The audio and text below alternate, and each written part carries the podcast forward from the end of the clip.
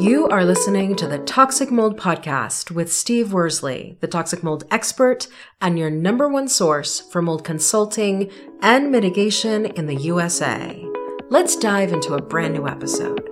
Before we get started on this episode, here's a not so short disclaimer.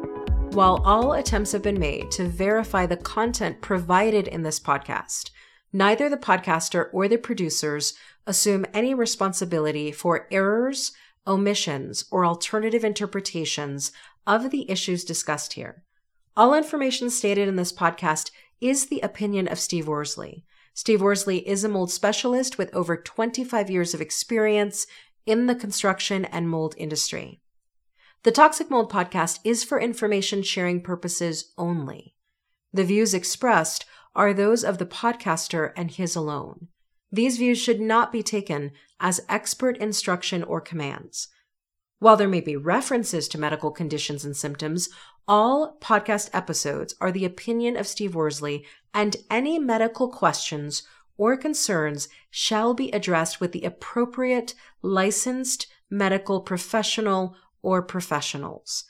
As the podcaster refers to different mold types, please be aware that Steve Worsley is not a microbiologist and questions concerning mold specifics should be answered by the appropriate professional.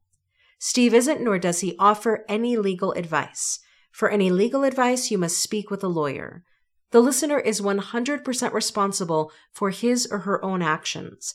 You can check out Steve's books on Amazon. Just go to Amazon and search for author Steve Worsley. You can also take Steve's courses on Udemy or Skillshare, and you can find out more about those at cnccontractorservices.com. Now, let's get to the episode. Hello, you're listening to the Toxic Mold Podcast with myself, Steve Worsley. And once again, we have the, it's not really your birthday, it's your birthday month. Your birthday was last week, but Yes. the birthday girl, Cassandra. All month long celebration. Yeah, that's what you said last time. So, but anyhow, we're we're happy to have you. It's uh it's always a pleasure having you on here. I'm sure the listeners, as I say every time, probably get tired of hearing only me. So you probably ask questions that I don't think about. Absolutely, because I think about it from a laywoman's terms. Yes. But you also know a lot more about mold than most people do too. So, but it, it's it always helps to have you here. So, anyhow, today is episode 243 and the topic is black mold and vacuums. So, what do you think a vacuum has to do with mold? I have no idea, but I never, I, I still don't understand how some people will buy, spend thousands on a vacuum, a Dyson. I don't know. I, I've never done that, but I'm just like, "H- why? Why would you spend five thousand dollars? You you've bought an expensive vacuum. I was to before. say we haven't a very expensive I was going gonna say, it's in nah, storage, I like a but- hundred bucks. Well, the reason why, and you hear me say this all the time, you get what you pay for. But actually, the reason I bought that was some salesman came to my door. and uh, yeah, he got like a black light out. I mean, he had his sales pitch down. And at the time, uh, one of my kids, he thought he had asthma. And so uh, the, the salesman was selling a canister vacuum and air purifiers. And of course, I was a mold guy back then. This has been a long time ago. But he talked me into buying two air purifiers, which we use, and then that vacuum. And it was a lot. It was it was not the smartest purchase, probably, but I'm sure he made a lot of money off of me. Well, So, but that brings us back to that black mold and vacuum. I mean, dust collection, air that isn't great, all of that contributes and helps and assists mold just Yes. become bigger, right? Yeah, so you know the black light uh, presentation he gave me it was kind of interesting because you know some mold professionals, and I say some, we don't, uh, but uh, there are mold professionals out there that use black lights because they think they can see the mold with it. I'm not saying they think, meaning they can't. I'm sure you can, but it's just not something we use. But let's just say that we had well, in our house, we only have rugs. It's all LVP flooring. But let's say in a normal home, you had carpet. We've talked about a mold concern in the corner of a bathroom because usually it's probably the man, the husband, throws his wet towels there and there's mold growing in that carpet. Well, if you're just using a $100 vacuum and you're vacuuming and there's mold in the carpet, you're actually spreading spores around. Did you realize that? No, I didn't. Yeah, so you know, what, once you disturb that, your vacuum, it, not everything's going to go into, you know, back in the day, Kirby vacuums, that's what I grew up with. You remember those? Those No. really heavy, No. uh, I think they were more expensive kind of vacuums. What I remember the most is they were very, very heavy. And you had to put belts on them, and they took these bags that you had to put in them. Anyhow, they were high, high quality vacuums, but they, t- they had a bagging system. So if you have a $100 vacuum, like we use for our rugs, it's just one of those canisters that you just empty out. And we bought ours obviously for dog hair. But anyhow, it's if it doesn't get the mold spores in there, where do you think the mold spores are going? I don't know. Well, they're in the air, right? Well, you're you're vacuuming the carpet if there's mold in the carpet, so you're kicking oh, them, you're stirring kick- them up. yeah, you're stirring them up, and then they just find other homes exactly. within your house, whether it's on your couch Yep. or anything that's a cellulose material. yep. Then that home could be in your body, in your lungs. Oh, that's true. That's So- true. I didn't think of that. If we were to vacuum with our HEPA vacuums, then it would actually get all those mold spores. Ah, okay. in the bagging system. So that's why, you know, I just wanted, and our listeners know we do a podcast every week. Some people, I've had people say to me, well, don't you run out of stuff to talk about? Well, we repeat a lot of things, but on the other hand, nothing's exactly the same. And so that's why I thought vacuums would be something that's kind of important because if you have a mold concern, you're literally kicking up mold spores while you're vacuuming. If you just use a, a normal vacuum, you're probably literally making yourself sick. Is this also where it's not good to be OCD about cleaning? Like you and I are not OCD cleaners, but I know a lot of them who they pick up everything of dust. They have a duster. They make people take their shoes off at the door. They're always sweeping. But if you're always doing that without opening the doors and the windows, aren't you just kicking up if you've got toxic mold in your home? Aren't you just kicking Yes. that up and spreading it around and helping it to grow in other places? Absolutely. We've, you know, when we've talked about it, and I, I don't want to say to people that are OCD about cleaning that, you know, that's a bad thing. I mean, whatever works for our listeners works. But we've talked about how in the past, and we tease around that we used to eat dirt, you know, Exactly. not literally, but we didn't have bottled water. We drank out of the garden hose. We didn't have hand sanitizers. Which helped us build immunity. to things. Exactly. And so, in my opinion, I do believe that we I I feel this way with COVID that that people that were so OCD about cleaning and sanitized everything all the time, your body can't build up an immunity to much. And obviously I'm not a doctor or scientist, but that's just how I view it. And going back to what your question is, if, if you have mold concerns and you are OCD, like you could be spreading those mold spores all over or, you know, let's let's say that they're not spreading too much, but if you're the one cleaning it and let's just say you seem to get sick or you have a mold sensitivity or you have an autoimmune disorder, every time you're cleaning all the time, you're kind of just making yourself sick, if that makes sense. Absolutely. And so eh, I guess my question then would be because I know people who tend to be OCD about cleaning, they can't be in a house where they're not doing that. So what is the solution for those people when it comes to not kicking up the mold? Well, you would have so to be kicking up the mold spores. Now, just to kind of because it, it it's very complicated. Mold spores are naturally present, so they're going to be in the air. They're airborne. Mold infestations are not. So going back to my analogy with the mold in the carpet, like you're kicking up mold spores. Once once there's an infestation and mold growth, those are mold types that are not naturally present because you have wet building materials. So wet carpet, wet padding, wet wood. That's why it's a concern. So just to address that with our listeners, mm-hmm. because they're like, well, walking around or my dog walking around could kick up mold spores.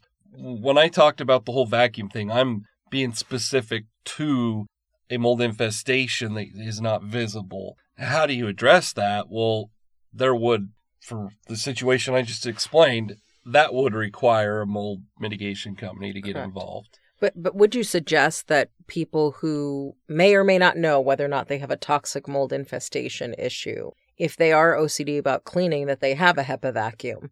Yes. and that they're cleaning in general how often how, how however that they're using a HEPA vacuum in, because they may not know that there is toxic mold. Exactly. And and that's kind of my point with the whole vacuums is mold spores have to be removed. And when, when we're talking about that, we're talking about mold infestations. So going back to the carpet analogy, they have to be removed, those mold spores. Can a carpet cleaner vacuum up those mold spores, chem dry, whatever companies are out there? They have different methods. They could, but at the end of the day, in my opinion, you have to remove that carpet, remove that pad. Obviously, it has to be done by a professional. But it's it's difficult to kind of know what everybody else's cleaning habits are if there's any mold in their homes. But going back to, to your specific question, yes, a HEPA vacuum would be very beneficial because it is a HEPA vacuum. And to just explain to our listeners, they're probably like, what, you know, what's the difference between my little Kirby vacuum or my $100 ba- vacuum, Dyson, whatever brands there are? What's the difference between that and a HEPA vacuum?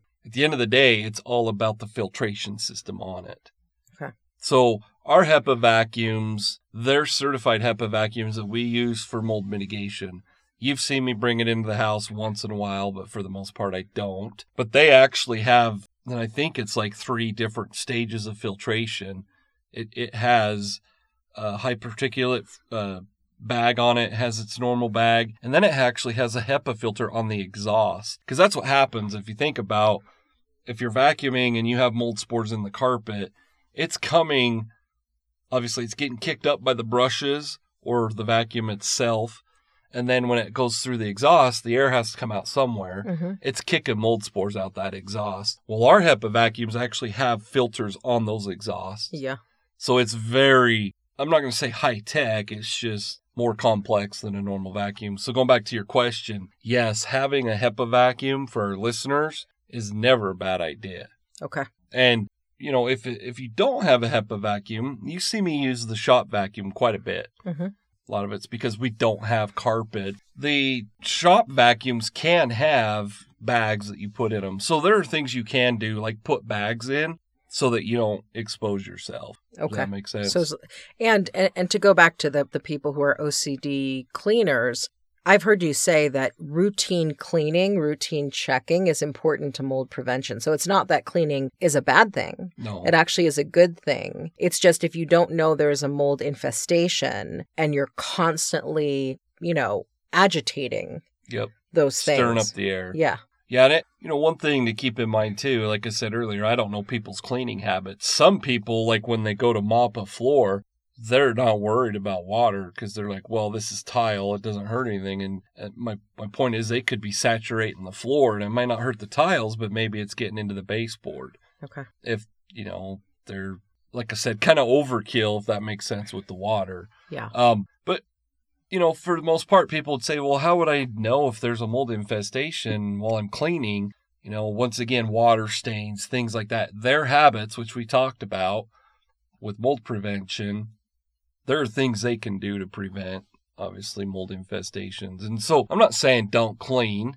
Don't clean all, all the time. Don't be OCD, but keep in mind that there are things that you could be doing that could be kicking up those mold spores that normally aren't kicked up in the air. Exactly. And the way you would notice that is, is if if you every time you know, and for the most part, most men poo poo mold away anyways. But for the women, you know, if they they pay more attention to things, whoever's clean and that doesn't matter. But if you notice you're sick after you've been, you know, vacuuming the house, maybe that's telling us, hey, there there could be something going on. Doesn't mean it's in the carpets, but it could be, you know, behind a wall or whatnot.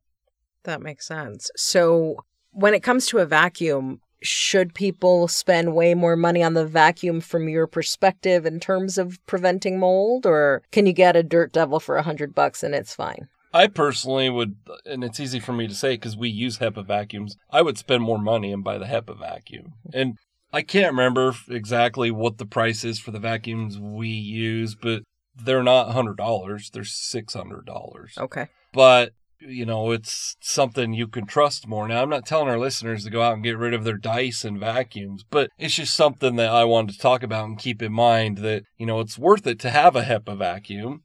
It's worth it to have a shop vacuum in case you ever have a moisture intrusion event. Does that make sense? Mhm. So I'm not saying run out and buy a HEPA vacuum, but keep in mind that it, it is out there and there's options. And we're we talked about it last week or the week before. We will get a uh, Amazon affiliate list on the website, correct? Yes, we will. And it'll have a HEPA vacuum that I prefer to use in there. Exactly. Yes, it will. So it's just something, like I said, I just wanted to talk about it just because you, you know, uh, we don't talk about vacuums and mold. And I wanted to just em- emphasize too, mold spores infestations have to be m- removed. Yes. And that's how we do it is with vacuums. Absolutely. Clear as mud.